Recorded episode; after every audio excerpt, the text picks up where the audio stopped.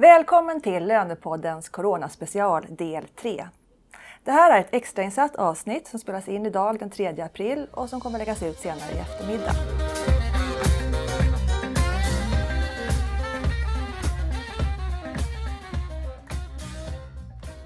Jag heter Katarina Sand och jag arbetar på rekryteringsbyrån Wise Professionals som bland annat hyr ut och rekryterar lönekompetens. Lönepodden gör vi i samarbete med SRF-konsulterna och Knowit Insight. Våra gäster idag är Helena Jangel Strid på Skatteverket. Välkommen! Tack! Och Mia Jansson, löneansvarig på Sabis. Välkommen! Tackar! Ni har båda gästat podden tidigare. Helena, du var faktiskt med i vårt premiäravsnitt den 25 januari 2018 på temat arbetsgivardeklarationen på individnivå. Så du är lite av en expert på den och vi kommer att prata, redan försöka reda ut mycket kring, kring just den då senare i avsnittet. Och Mia, du var gäst förra veckan i vårt andra avsnitt av vår coronaspecial. Så välkommen tillbaka. Tackar. Min bisittare är Senny Sjölund, branschansvarig för lön på SRF-konsulterna. Hej Senny! Hej hej! Sist i det här avsnittet kommer vi att ringa upp Melanie Pizzi som är VD för Global Payroll Association i London. Vi kommer att ha med henne på telefon för att höra lite kring hur stödpaketen i, i Storbritannien har påverkat löneavdelningarna där och också fråga henne lite ur vad hon ser ur ett globalt perspektiv. Löneavdelningarna nu i Sverige här nu står inför en ny lönemånad. Regeringens första stödpaket som kom den 16 mars har utökats sedan dess och hanteringen av allt detta kommer i mångt och mycket att hamna på löneavdelningen. Och igår fattade riksdagen beslut om stora delar i det här stödpaketet. Senni, lite kort, vad innebär det här beslutet? Vi kan ju börja med att säga det att det är ju, eh, regeringen har ju lagt fram fem stycken ändringsbudgetar. Så det är lite förvirrande kanske till och från med alla datum kan jag tycka. Det tycker jag är en av de svåra delarna i det här. Vad gäller när och hur? Och då är det bra att ha koll på när tas besluten. Och vissa av de här sakerna hanteras retroaktivt vilket gör att det blir mer komplext på den, ur den aspekten också. Då. Men igår då så fattades beslut kring det som handlar om eh, korttidsarbete. Vi har det här med sjuklöneansvaret i två månader. Och sen också att karensavdraget då slopas tillfälligt. Och det som var lite intressant i det här också, det var ju det att det har varit lite diskussioner kring räntan när man får, får eh, eh anstånd. Och den har man då sagt att eh, den får man komma tillbaka med för man tycker då från riksdagen att den är lite för hög. Mm, jättebra. Eh, vi kommer att försöka vara så konkreta och handfasta det, går, det bara går i det här avsnittet. Eh, vi har fått många frågor från våra lyssnare som vi kommer att försöka svara på och reda ut. Men innan vi börjar med det så skulle jag bara vilja ställa en fråga till dig Helena på Skatteverket. Hur har den här tiden varit för er på Skatteverket? Jobbar ni hemma till exempel? Ja, i Stockholm där jag jobbar, då eh, ska man ju jobba hemma om man kan. Alla arbetsuppgifter kanske inte går att utföra. Ehm, vi har ju sekretess, eh, vissa uppgifter och sådana där saker. Men jag har jobbat hemma i eh, tre veckor. Och ehm, det, det är ju nya utmaningar, definitivt, när man aldrig träffas. Vi får inte ha video öppen för då dyker ju vårat Skype-system. Eh, och, eh, och det är som sagt, men eh, det är nya utmaningar när man aldrig ses fysiskt faktiskt. Men sen också att det måste ha varit en, en anstormning av frågor. Absolut, det är, är, är Även för er har varit liksom en utmaning. Snabba, snabba remisser, man mm. får ett par timmar på sig att svara på nya remisser. Eh, och, men eh, Eh, jag tycker Finansdepartementet har jobbat jättehårt och eh, eh, lyssnat in och, och, så det är inte konstigt att det blir många eh, små ändringar och ändringar som man måste ta ställning till för att se, försöka se helheten. Hur påverkar det här andra saker? Så att, eh, och måste uppdatera webben. Vi har ju alla våra datasystem som måste ändras. Och, eh, alla rycker ju i eh, ordentligt. Verkligen har jobbat hårt för att att eh, vi ska kunna ta emot eh, arbetsgivardeklarationer och liknande med de nya reglerna. Förstår det. Mia, du är löneansvarig på Sabis som bedriver hotell och restaurangverksamhet. Och butiker. Och, och butiker. Ja. Eh, och du hanterar ungefär 700 löner. Eh, och jag vet att du känner dig förhållandevis trygg nu i den här nya, inför den här nya lönemånaden. Berätta, hur har du hanterat den här nya situationen? Ja, först hanterar man den med panik och skräck. Hur ska det här gå till? Eh, sen så fick jag ju då försöka analysera vad är det lön behöver hantera eh, och hur ska vi, hur ska vi liksom gå tillväga? Vad är, priolista fick vi sätta upp. Sen har jag otroligt duktiga människor omkring mig. Jag har en löneadministratör som är Madame Lön, Anette Bolin. Eh, sen har jag en controller, eh, Johan då, som har eh, hjälpt oss att ta fram hur vi ska tänka eh, med när man ska ansöka, och liksom permitteringsgrader och, och sådana saker. Och det här sammantaget ihop med vad Tommy Iseskog sa förra veckan i sitt program, eller då när vi var med här, eh, det fick mig, då fick poletten att trilla ner hur det här ska fungera. Eh, och vi har nu förberett för vi kommer få lite manuell hantering men vi känner oss trygga för vi har en bra bas. Vi har en normal lönekörning, den funkar klockrent. Nu blir det lite extra allt. Så att vi, vi tror att vi kommer klara det här ganska bra. Vi har fått förlänga bokslutsdatumet också. För du jobbar ju ändå i besöksnäringen kan man ju säga, ja. och restaurang och hotell. Hur många har ni behövt permittera? 250 personer okay. som kommer att beröras. Och då kan man ju skjuta in lite där, för då har vi ju en fråga som har kommit från lyssnarna som tänker rent praktiskt då, för att det här är ju någonting som påverkar på många sätt. Men det som är en frågetecken kring är ju mycket hur ni kommer att hantera eh, det här med frånvaro. Eh, vi har helt enkelt gjort så att vi tänker inte ändra någonting i vårt löneprogram. Vi kan inte gå in och ändra anställningsgrader, vi kan inte gå in och ändra löner, löner vi kan inte sänka dem utan vi har be beslutat att vi lägger in en frånvaro. Vi har tre olika frånvaro eh, för de olika permitteringsgraderna som vi kommer att använda med datumstyrt då. Från och med vilket datum man är, från, har 20, 40 eller 60 procent permittering. Den gör då ett avdrag ifrån månadslönen.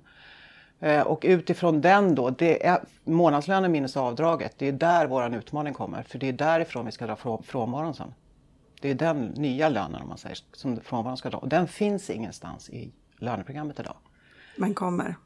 Förhoppningsvis. Jag har hållit på och mejlat med Hogia och frågat hur ska vi lösa det här. Eh, och är det så att de inte löser det så är vi beredda. Då har vi ett Excel-ark. Vi har en Excel vi lägger in det i. Eh, ska vi reda ut det här bara också med begreppen, som är lite begreppsförvirringen som har varit eh, och som vi redde ut i vårt förra avsnitt med Tommy Skog. Det här med korttidsarbete och korttidspermittering. Det är ju faktiskt samma sak.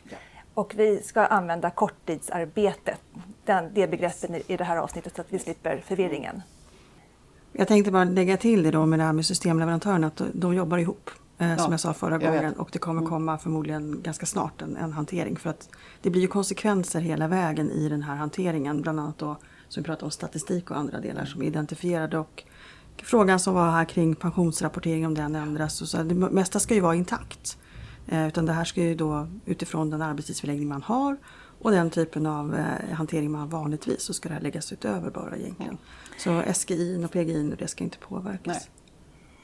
Det är intressant att se, de frågor vi har kommit in, det handlar i huvudsak om tre olika områden. Det handlar om korttidsarbete, en mängd frågor kring det. Det handlar om arbetsgivardeklarationer på individnivå och det handlar om att söka anstånd av arbetsgivaravgifter och skatt. Eh, ska vi ta det i tur och ordning? Ska vi börja med korttidsarbete och försöka ja. reda ut de frågorna som har kommit där? Det handlar ju liksom om det, hur ska korttidsarbete hanteras praktiskt ur en mängd olika ja. aspekter helt enkelt på lön. Då. Det handlar om frånvaro, sjuk, semester, schema, vab, tidrapportering, semesterlönegrundande, sjuklöne, ja, pensionsrapportering. Det är en mängd olika ja. frågor i detta begrepp. Eh, först så ska jag säga till alla löneansvariga, andas. Ni kan det här. Det är, inga, det är inga konstigheter egentligen. Det är bara det att det blir en liten extra grej som vi ska lägga på. Eh, blanda inte ihop korttidsarbete med arbetstidsförkortning. För det är inte det det handlar om. Korttidsarbete är alltså, det, det är alltså att man ska stå till arbetsgivarens förfogande i stort sett inom 24 timmar. Eh, så vi ska ju inte sänka arbets, eh, arbetstidsgraden. Den får vi absolut inte röra. Eh, och är man sjuk, säg att du är per, eh, korttidsarbete, permitterad på en måndag och blir sjuk den måndagen, ja men då är du sjuk. Då byter vi ut den och så lägger vi sjuk där istället och då, den dagen är förbrukad som permitteringsdag eller korttidsarbetesdag. Eh, och, så att gör det enkelt, det, det, är så vi har resonerat. Vi gör det enkelt, vi gör det enkelt för våra enhetschefer att lägga in, vi har en frånvaro som heter motsvarande i våra tidssystem. Där lägger de ut, den anställde ser att de är eh, korttidsarbe, har korttidsarbete de här dagarna och sen ska de jobba två eller tre dagar till. Då. Så att vi, vi har liksom gjort det väldigt enkelt för oss. Vi går ner på basnivån. Eh, och det gäller samma sak med lön. Krångla inte till det. Försök att göra det enkelt. För det är inte så krångligt när man väl kommer på det. Sen finns det ju lite, det finns ju lite sådana här saker som är lite oklara fortfarande. Till exempel hur kopplar Försäkringskassan gentemot om någon är sjukskriven till exempel. Eh, vad, hur, hur kommer det bli i den relationen man har korttidssjukfrånvaro, alltså om man är deltidssjukskriven till exempel i Precis. den hanteringen. Och där kommer det klargöras, är jag helt övertygad om, ganska snart. Eh, Men, men därför det finns ju lite olika varianter på hur man ska hantera det. Så att det inte blir så att den anställde får för lite eller för mycket pengar också i den här hanteringen. Så det är en Vi har, vi har löst det så att eh, den tiden man är tillgänglig för arbetsgivaren, är du halvt sjukskriven, 50% och jobbar 40 timmar i veckan, så är det 20 timmar i veckan som du är permitterad. Eller då får graden av korttidsarbete på. Det är så vi har eh, resonerat. Mm. Och vi, hoppas, vi tror att det, att det här är ju hur vi har kommit fram till det. Jag kan inte säga att någonting är rätt eller fel, men jag, jag tror att vi är på rätt spår. Och jag tänker det som du säger också, det, att man ska gå på, på magkänslan. Vi vet ju någonstans i den här hanteringen, om det är någon som kan hantera det här så är det löneavdelningarna. Ja. Ehm, och sen är det ju svårare för du har ju, och vi har en annan fråga kopplat från de, från eh, de som har lyssnat och det handlar om de som inte har en regelbunden arbetstid på samma sätt. Ja. Timanställda, behovsanställda och andra. Och visserligen så är det så att man ska ju se över sin organisation och se vilka kan man liksom dra ner på för att man ska kunna få det här stödet överhuvudtaget. Hur har ni tänkt kring de som har sån typ av anställning? Eh, Vi har ju bara re- oregelbunden arbetstid. Vi har ju hotell och sådär. Men nu har ju våra hotell har ju inte öppet just nu. Så att eh, där har vi lagt det. De, de är ju fortfarande anställda men vi har ju årsarbetstid och periodarbetstid och där har vi också diskuterat vad är en period? För när man läser på Tillväxtverket så är det under en period som man ska ta fram timmar. Och då säger vi, vad är en period? Och då utgår vi från att ja, det är alltid tjänsteman man utgår ifrån. Så det är väl en, en månad, antar jag. Eh, och det är det vi får gissa oss till, att det, det är väl det de, eh, som de resonerar som. Eh, och vi, när det gäller timanställda så är de också permitterade. Och, då kan de vara, och då får ju de då det de inte jobbar upp till 92,5 timmar, 92,5 92 procent av sin arbetstid. Det är de, då- som säger att de jobbar då en viss del och resterande får de i permitteringslön har vi kallat det för. En timlön. Så att för de ska ju inte heller förlora, man kan ju inte göra en avdrag på dem. De ska ju inte heller förlora på det här. Och jag tror att de som sysslar med lön, de vet vad jag menar. Sen har du ju komplexiteten med rörlig lön, vad som ska ingå i den hanteringen, om du har provisioner och andra delar. ja, det, det, vi har inte Ja, och där, där, så, så i våran eh, ansats är det att man ska tänka lite grann som kring karensavdraget. Vi har ju gått igenom det här stålbadet en gång Mm. tidigare. Hur ska vi beräkna liksom, utifrån att få fram ett rimligt karensavdrag? Och har man lite samma tänk så vet man ju också vad som borde ingå i den här hanteringen. Eh, kan jag tycka är en, en bra re, liksom, att hålla sig på det sättet. Så Eh, Sen är det som träffar mycket lönefolk. Jag vet att du, häromdagen så höll du ett seminarium för en grupp lönechefer här i Stockholm. Eh, vad, vad möttes du av där då? Vad, kan du säga någonting om vad, ja, hur lön har det där ute? Jag tror att det är ganska stressigt ändå för att det är ju korta puckar. Även om man försöker från olika håll från myndigheter. Skatteverket har gjort ett fantastiskt jobb i hur de hanterade nedsättning av arbetsgivaravgifterna till exempel. Det är ju den smartaste lösningen som är gjord tror jag. Och snabbaste. Så är det ju ändå så att det pressar ju på. Eh, och då ser jag som, som Mia här, man får ju någonstans andas och och ställa sig tillbaka och säga ja vi får väl, vi får ju utifrån de förutsättningar vi har göra det bästa vi kan. Det finns inte facit i allting. Och det kommer bli saker och ting som hanteras. Men har man som Mia säger en trygg löneprocess så, så fungerar det. Och då tänker jag att många som jobbar på lön har ett behov av att höra hur andra tänker. Det tror jag är viktigt att man har möjlighet till att nätverka, lyssna på Lönepodden till exempel. Att man någonstans ser, jag är inte ensam i den här hanteringen. För olika personer inom löneyrkena har ju olika möjligheter att någonstans ha bollplank också. Ja, precis. Sen tycker jag också att det är jätteviktigt att använda de system vi har. Mm. Eh, Jag såg ju framför mig när vi fick de här, när de här listorna, Excel-arken började cirkulera runt hur mycket folk skulle korttidspermitteras eller arbetstidsförkortas. Eh, då insåg jag att det här kommer inte att bli bra. Eh, då kommer det vara någon Excel-ark som ligger någonstans som inte kommer in dit det ska och så blir det fel. Eh, så jag ringde upp vårt HR-system Simpa och sa att ni måste fixa en tabell till där åt oss i HR-systemet som vi har lagt in det. Och det är det som styr. Ligger det inte där, då är det inte giltigt. Det är så vi, så vi kommer att jobba. För att få koll på det här. Minimera felmarginalerna. det är det det handlar om. Och dokumentera. Och dokumentera. Alltså så att man vet vad man har gjort. Ja. Det är ju också en sån sak som är viktig. Men Precis. Men som sagt, är, vi står ju inför en annan typ av situation än vad vi gjort tidigare. Ja. Som det, så att det, Finns det något mer kring korttidsarbete nu som vi behöver reda ut? Har vi svarat på, på Ja, frågorna? pen- pensionsrapporteringen, ja, jag vet ju hur jag ska göra i HOG. Mm. Eh, Man får ju göra lite ändringar på inställningar på lönearterna, vad som ska gå med och inte. Det är väl generellt sett kan man säga att det ska inte påverka Nej. speciellt mycket. Utan Det är så lite det det är bruttolönen som, alltså, i de flesta fall så rapporterar man bruttolönen. Då blir det ju en påverkan men Mm. Ja. den blir marginell. Ja. Sen finns det vissa fall där man faktiskt får välja och det är ITP2 till exempel. Då, som det. Och sen finns det lite frågetecken kring de som fyller 65. Men där är det inte det är liksom inte klargjort riktigt heller hur det ska hanteras än. Så att det kommer komma mer svar. Mm. Eh, Vi konstaterade just nu att Tillväxtverket har en ganska mastodont eh, hemsida just nu med Ja. information. Och jag vill bara säga det också när man tänker på det här med Tillväxtverket och det där.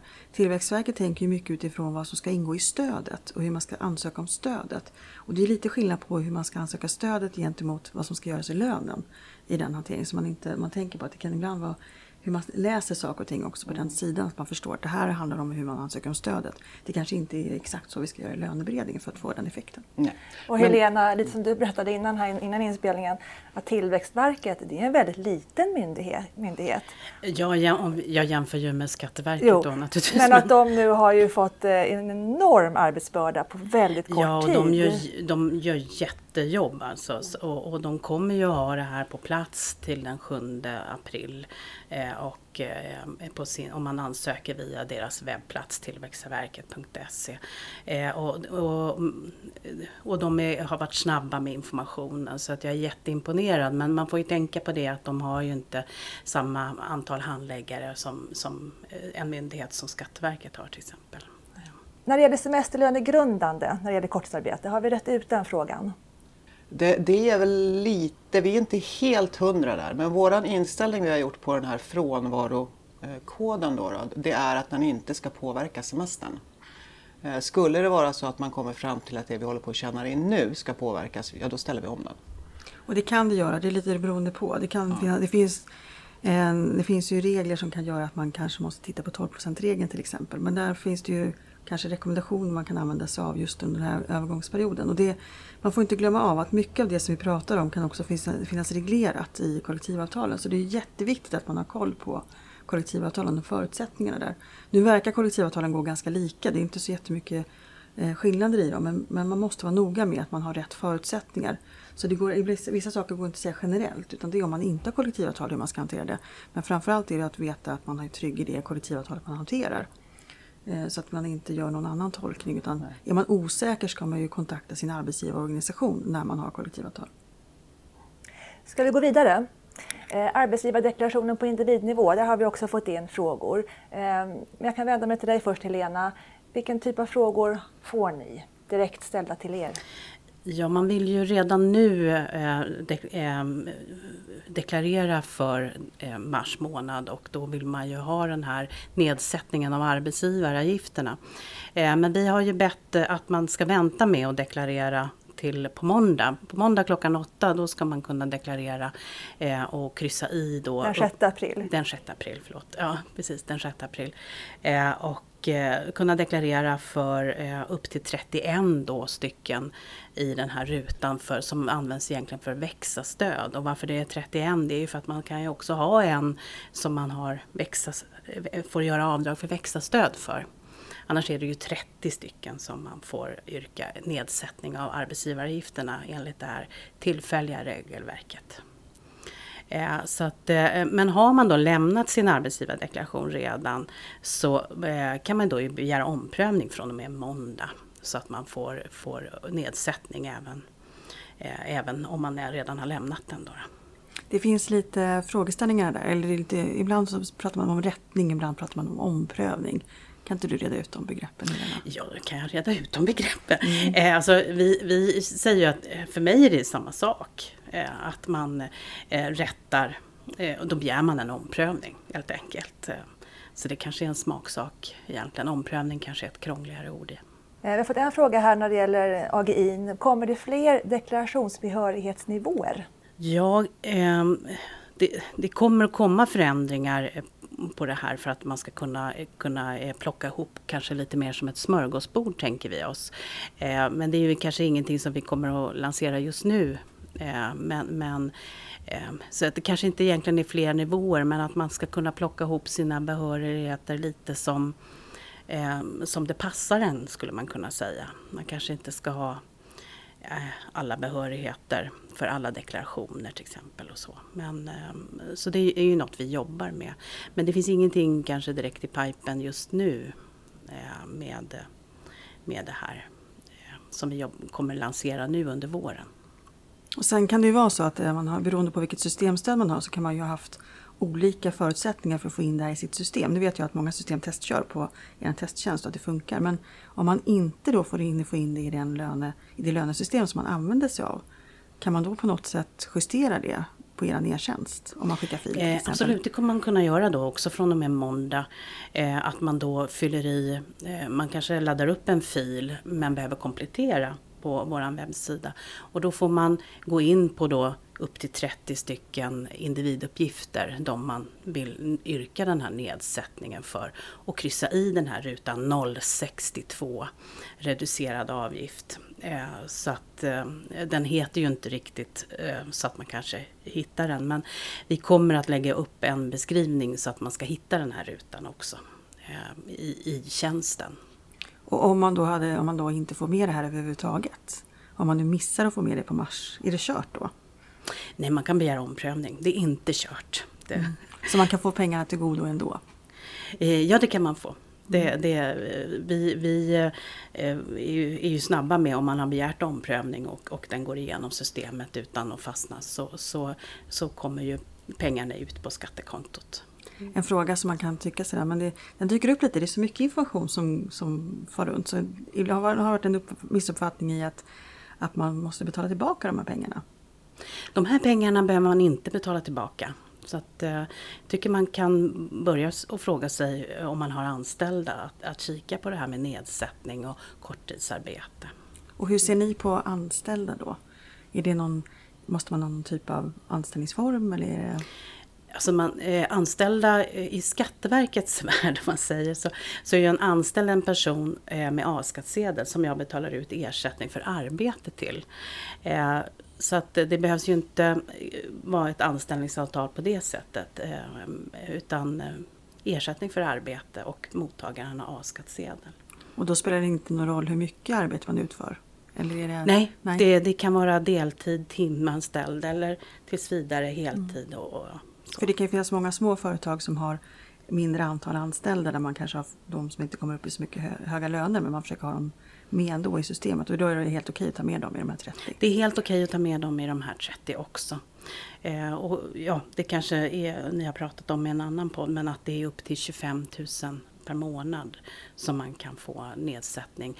Det som överstiger 25 000 om man har en högre lön det är ju då eh, ordinarie arbets eller arbetsgivaravgifter på. Då.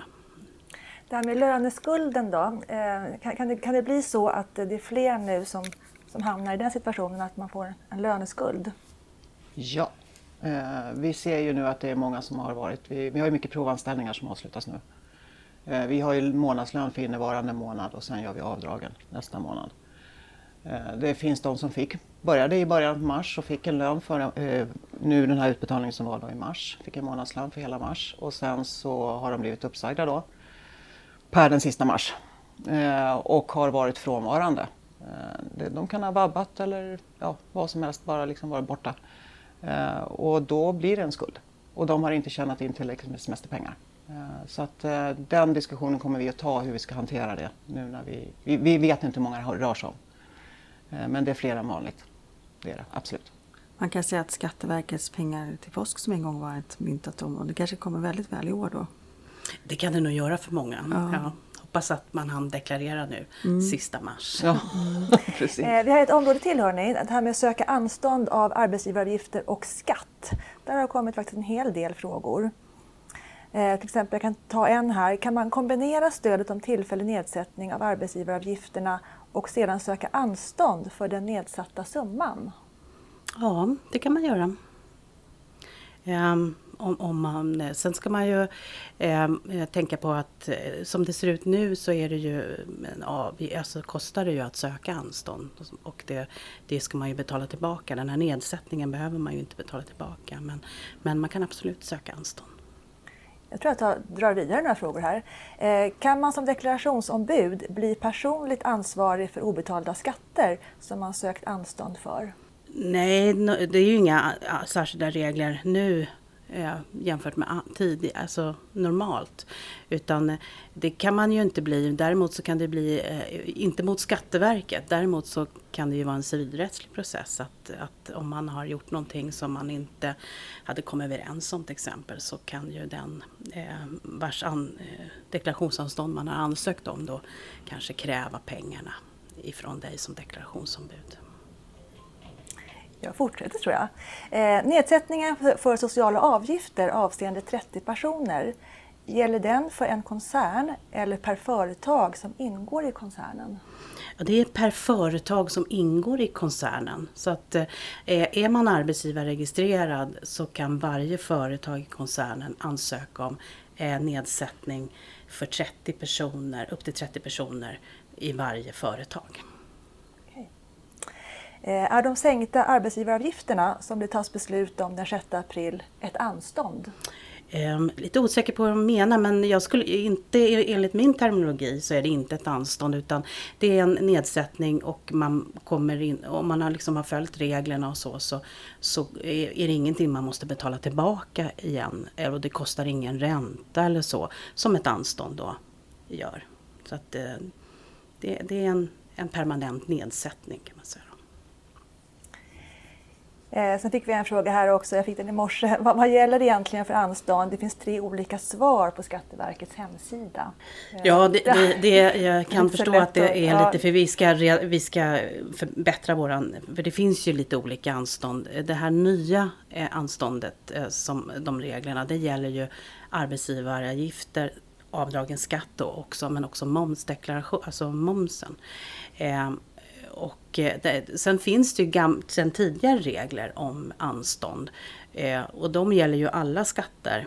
Eh, men där är det så otroligt svårt att få för där måste man ju kunna bevisa att man kan betala tillbaks det och det ska vara särskilda omständigheter. Eh, så, att, så det finns olika regler om anstånd eh, och det beror lite på vilken skatt man vill ha anstånd med, vilket man kan ansöka om. Men nu finns det ju en, en tjänst för det här, mom, det här nya anståndet som man går via mina sidor, att man kan göra det elektroniskt. Men vi ska försöka förbättra vår webbsida så att det inte blir så rörigt. Har vi svarat nu på alla de här viktigaste frågorna som man har där ute på lön?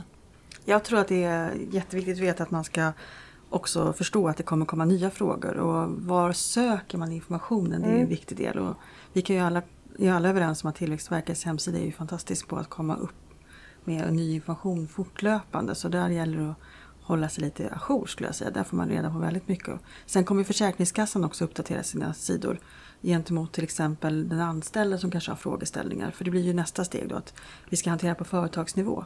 Och sen ska vi ta hand om anställda. Och det är det som löneavdelningen är så fantastiska med. Att man nu har då koll åt båda hållen. Och man har ju förståelse för den anställde och man jobbar också för företagets.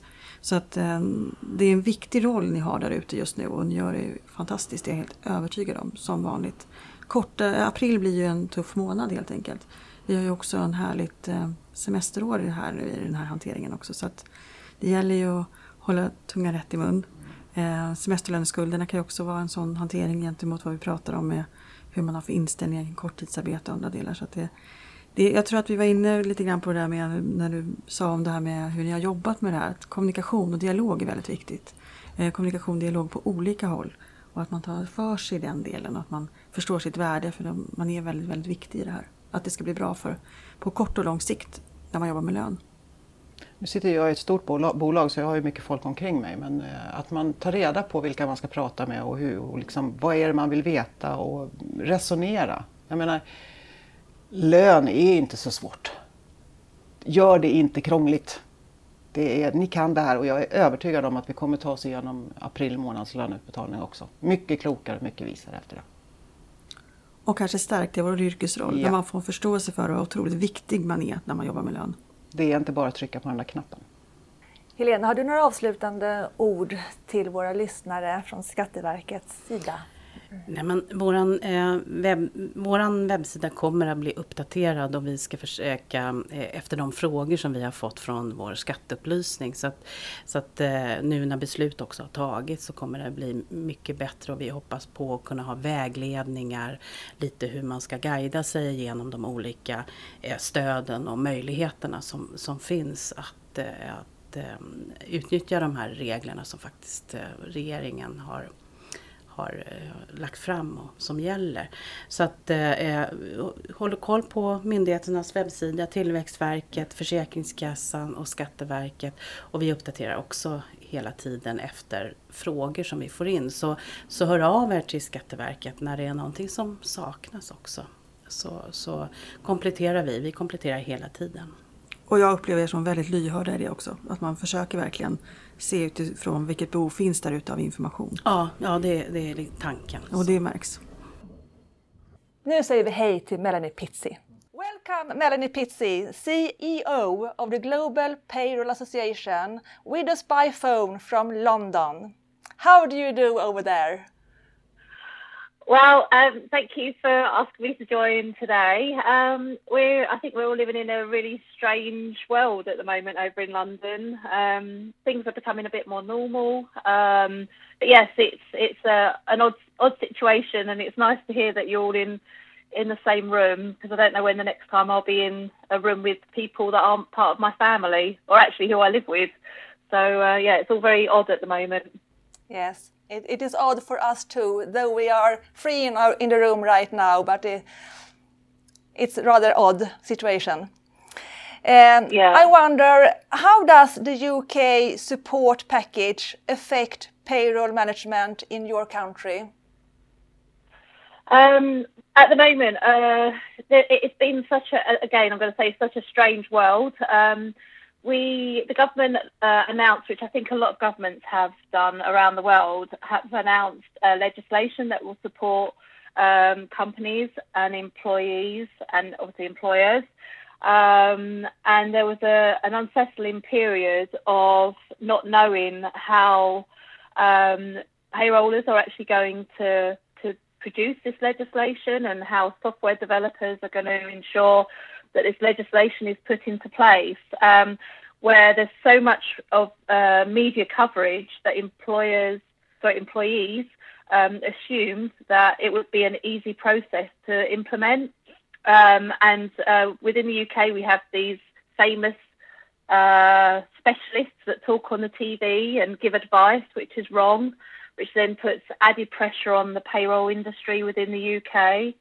Um, so uh, I think the last two weeks was very unsettling for the payroll uh, department because legislation was being announced and pressure was being put on on uh, the payroll uh, individuals to put this into place without legislation being announced. Um, so I think legislation was announced last Thursday, um, and there seems to be an element of calm as such because people are now are trying to interpret that legislation and uh, look at their own businesses uh, to see how they can implement it.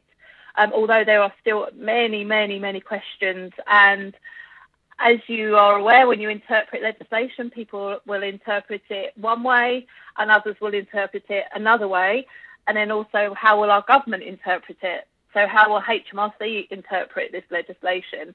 So, um, although it feels slightly calmer because there has been an announcement with regards to law, there are still so many questions, and I think that will, you know, there there will be things that will be unraveling as the months go on. And what do you do as an organisation to support these people in, within payroll?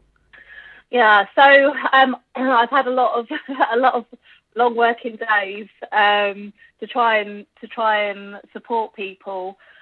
Um, so we, we're in the um, process of developing an app, um, which I hope, fingers crossed, will be available next week, so people around the world can communicate. So it's not just a, a UK app that will be available. It'll be available to the whole world, and I think that's the key. Really, we all need to talk to each other because Uh, excuse me, so much Melanie, but do, do you have a, a name of that app?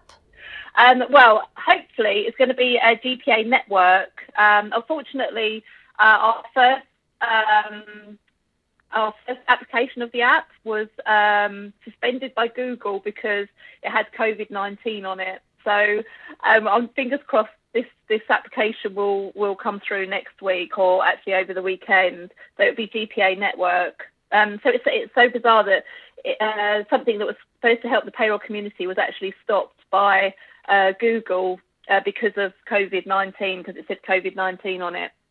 Um, so, uh, but we're, we're, we're adding uh, information from um, all the providers uh, that we work with. So we've uh, pulled together a task force um, of people like Zenny, um, payroll providers from all around the world to help provide information to the payroll community. They have been so generous in providing updates that are happening all around the world that we're then putting onto our website at the moment. So currently, uh, this information is on the website, but we're also running uh, webinars. So we ran a webinar on UK legislation last Friday, and we have another one today, uh, just discussing what's actually happening within the UK.